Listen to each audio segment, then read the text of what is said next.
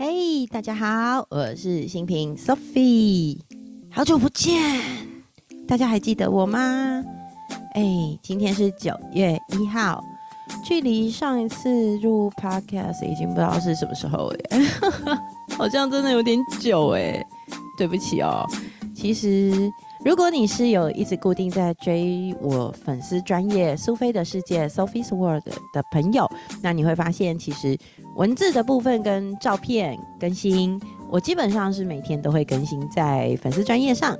但是，哎，这时候突然清喉咙。但是 Podcast 毕竟是一个需要稍微专注、空出一个很重要的空档时间来做的一件很重要的事情，需要专心，需要准备。所以，嗯，在暑假期间，大家知道妈妈有多么不容易吗？其实我觉得我已经算是一个很做自己的妈妈了，可是我的孩子也算是很负责任呐，然后也能很能生活自理。他们今年一个要升六年级，然后一个要升国中二年级，其实他们都很能照顾自己。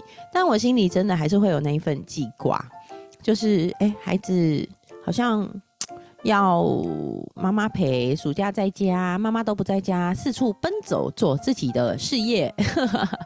总好像还是有一点过意不去，所以哦，感谢天，我感谢这个世界上有学校跟老师，哇，自由了，自由的空气如此的甜美，如此的清新，对，好，那回归一下今天的正题好了，今天想来聊什么啊？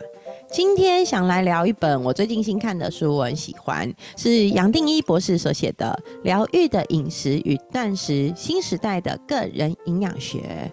嗯。这本书我非常喜欢哦，因为其实大家也知道，从今年二月一号开始，我就做了一个很神奇的身体的英雄之旅。我找了一个教练陪我，然后他每天会陪我看我上体重计的数据，然后前一天的饮食记录，然后用一个很温柔、温暖、支持我的方式，让我走上了减重减脂的路。所以其实很有趣，我在三个半月瘦了十八公斤，然后脂肪少了十六公斤。虽然听起来哇哇这。数据很天方夜谭，可是其实是非常健康的。我每天都吃得饱，然后好好的挑原形食物，然后也可以吃火锅，可以吃日本料理、串烧都可以。可是又可以很健康的减少我的体脂肪，所以哇哦，瘦下来的感觉真的超好。如果你有来我的粉丝专业，你就会发现，My God，这个人怎么一天到晚都在自拍跟放美丽的新衣服。不好意思，我其实有时候都觉得有点放的不好意思，可是心里又想想，对呀，因为我现在真的很快乐、很开心的享受这个美好的新身体跟新人生呢。那，嗯，粉丝专业啊，Podcast 啊，或是甚至之前也有在做的 TikTok，都是我嘛。那我最简单就是如实呈现真实的我，我也没有什么人设偶包，所以我就放了我自己享受美好的过程。对，好，那因为啊，用很符合医学原理的一个健康的减脂方式，然后又有很棒的教练支持陪伴我，所以我就 我觉得这是我人生中跟自己身体最靠近的一段时间。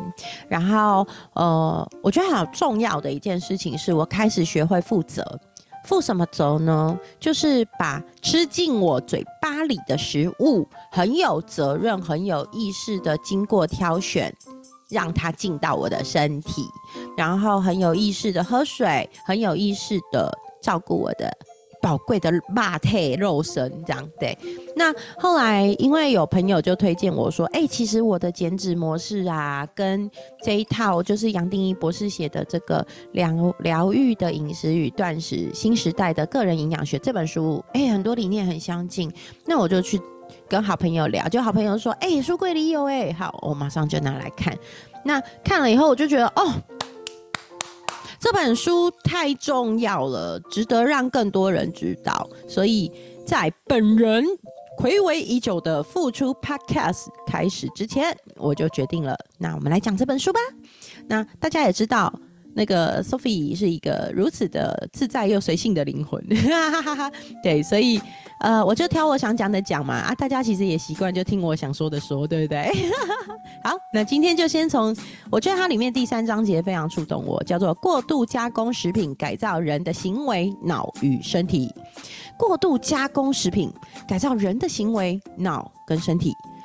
那它里面为什么触动我呢？其实非常有趣。它里面一开始就讲到开门见山，他说：“其实我们开始想要用原型食物来调整饮食。”没错，我当初二月一号开始减脂的时候，我就开始进入了要吃健康的原型食物的一个生活模式。那可是啊，我真的马上就像书上写的，体会到方便带来的阻力啦。方便带来什么阻力呢？真的，我们太多加工食品了。所以呢，走到巷口的便利商店啊，家乐福、全联实在太多了，而且冷冻食品，或是加工食品，或是精致淀粉，这些食物都方便采购、方便储存。而且啊，要吃微波食品真的超方便的，泡个泡面一两分钟，微波炉按下去，哔一下就可以吃，其实真的很方便。那饼干、糖果这些又方便保存，又方便及时吃，其实。这些东西对我们的身体真的都是加工食品，所以呢，其实光我们决定要照顾身体，用健康的方式吃原形的食物，第一件事情带来的就是我们如何简单健康的挑选适合我们的食物。所以，其实从这本书的这一个概念来去做延伸啊。它里面有提到一个很有趣的实验，就是有一个年轻的英国医师，他拿他自己做实验，他把他饮食生活中百分之八十的食物都改成过度加工的食品，而且连续三十天。而英国的 BBC 呢，就把他的这个实验记录公开在 YouTube 上面，所以每个人都可以看到哦。如果大家有兴趣的话，我也可以分享在我的链接里面。那在实验的过程中，这个人呢，这个英国的年轻医生，他三餐都是吃素食食微波食品，或是冷冻的披萨、洋芋片，然后很好笑，真的，我有去看那个影片。一开始他就先吃炸鸡，你知道那个炸鸡看起来那个炸的很酥脆，然后又香，看他在吃的时候，我都觉得好想吃哦。然后他只要饿呢，他就会可能拿现成的面包啊、cheese 啊，或是随手可以拿到的食材去做他可以吃的东西。然后过了几天，他就发现了，不管今天他准备什么食物，他都会全部把它吃光。然后因为这些食物都被设计的很方便饮食，就是你一口接着一口吃就好了，所以他原本就是三餐再加一些零食，可是却发现自己随时随地都处于一个饥饿状态，然后看到什么都很想要吃，很难停下来不去吃。然后，而且最有趣的事情是，他发现很多加工的食品的包装上面都会写健康，可是他却慢慢发现自己开始便秘，然后晚上睡觉睡得不好，甚至有时候会头痛。然后，你敢想象吗？经过一个月的实验，他只是把生活中饮食百分之八十转换变成过度加工食品。竟然一个月内，他的体重增加了六点五公斤，而其中有三公斤是脂肪，BMI 增加了二，已经进入了过重。而除了这个之外呢，他也做了内分泌的检查，结果发现他的身体里面那个饥饿素，就是让人觉得肚子饿的那个饥饿素的内分泌，竟然增加了百分之八十。但是呢，我们大脑会分泌一种瘦素。就是让身体变瘦的那个内分泌却变少了，所以难怪他会一直想吃东西。所以这个实验实在是让人觉得太神奇。不过后来我也反思，你看哦，一个月的实验下来，他的体重增加六点五公斤，有三公斤的体脂肪。而我当初减脂的时候，第一个月我瘦了八公斤，八公斤里面有六公斤是脂肪，所以以这个数据来说，它是合理的。你看，如果我今天所有的食物都是吃会让身体有负担的过度加工食品，增加的体重和我整个把身体调整成吃原形食物去减少掉的体重，其实是合理的，而减掉的脂肪跟它增加的脂肪也是合理的。也就是说，其实。我们如果在一个教练的陪伴支持下，他教我们正确的吃东西的习惯、正确的健康知识，陪我们看身体的数据，好好的去微调适合我们的饮食模式，跟适合我们身体的调节的方法，其实是有机会为自己的身体创造另一种可能性。所以。我在看这一个的时候，我就非常有感。是其实，因为它里面有提到，像我刚刚说的那个饥饿素跟瘦素，我觉得在这里很值得跟大家分享这个概念哦。就是饥饿素其实是刺激我们胃口很重要的一个主要的荷尔蒙，所以当我们的胃啊。没有食物排空空的时候，胃就会开始分泌饥饿素。那这个饥饿素分泌出来以后，就会作用在哪呢？作用在我们那个眼睛后面那个下视丘的神经元里。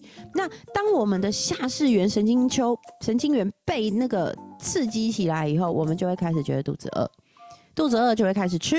当我们开始吃东西，哎，胃里面有食物了，饥饿素就会开始减少合成。所以呢？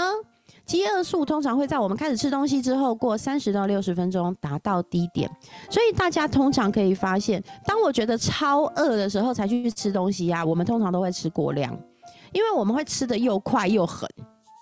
可是又快又狠，通常不会在三十分钟之内吃完，呃，三十分钟之后吃完，就我们会吃很快。所以当我们要已经不分泌饥饿素，需要在吃东西之后的三十到六十分钟，其实我们早就已经吃过量了。那瘦素又是什么呢？瘦素呢，其实是抑制我们胃口的一种荷尔蒙。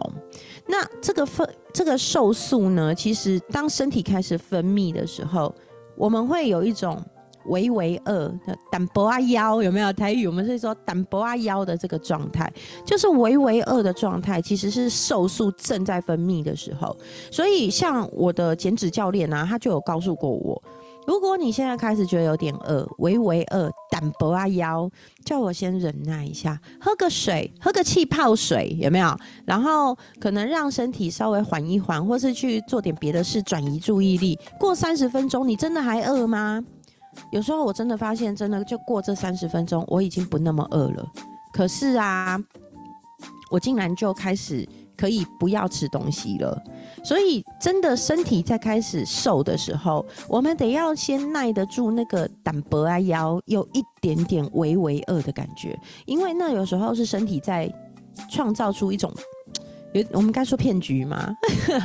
反正就是会让你的身体开始慢慢减少那个分泌。对，所以就分泌饥饿素，然后让瘦素开始让身体变瘦嘛。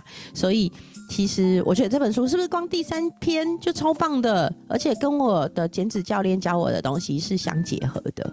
然后其实我最近在 Facebook 粉丝专业写了一篇，我还蛮有感的，就是我们上英文会找英文家教，那个下围棋会找围棋老师。但是为什么从来没有想过找一个健康的老师教我们怎么吃东西是一件这么重要的事情？我们却舍不得做。所以，嗯，我后来就觉得我好庆幸哦，在今年初，我愿意这样子的跟一个。老师他教着我一个教练，他带着我怎么照顾我的身体，然后让我认识好多好多跟这些医学相关、我的身体构造相关，然后跟我的甚至大脑相关，因为毕竟分泌内分泌就会刺激我们的脑神经元嘛，对。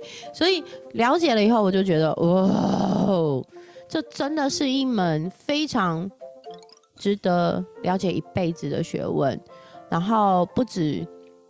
我自己受益，我先生受益，我的妈妈受益，我的爸爸受益，然后我的孩子受益，甚至来问我的朋友也都受益。我觉得这是，就是我之前说过的，发挥影响力就是启发他人思考并采取行动。对，所以我觉得做这件事情超级有意义，是我觉得现阶段做的最开心的事情啦。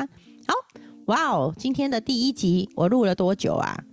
好像蛮久的耶，等一下才知道几分钟，对不对？好，那今天的分享就到这里。你喜欢我的 podcast 吗？麻烦你追踪、追踪、追踪，我很需要你给我的鼓励。如果可以留言的话，也欢迎你。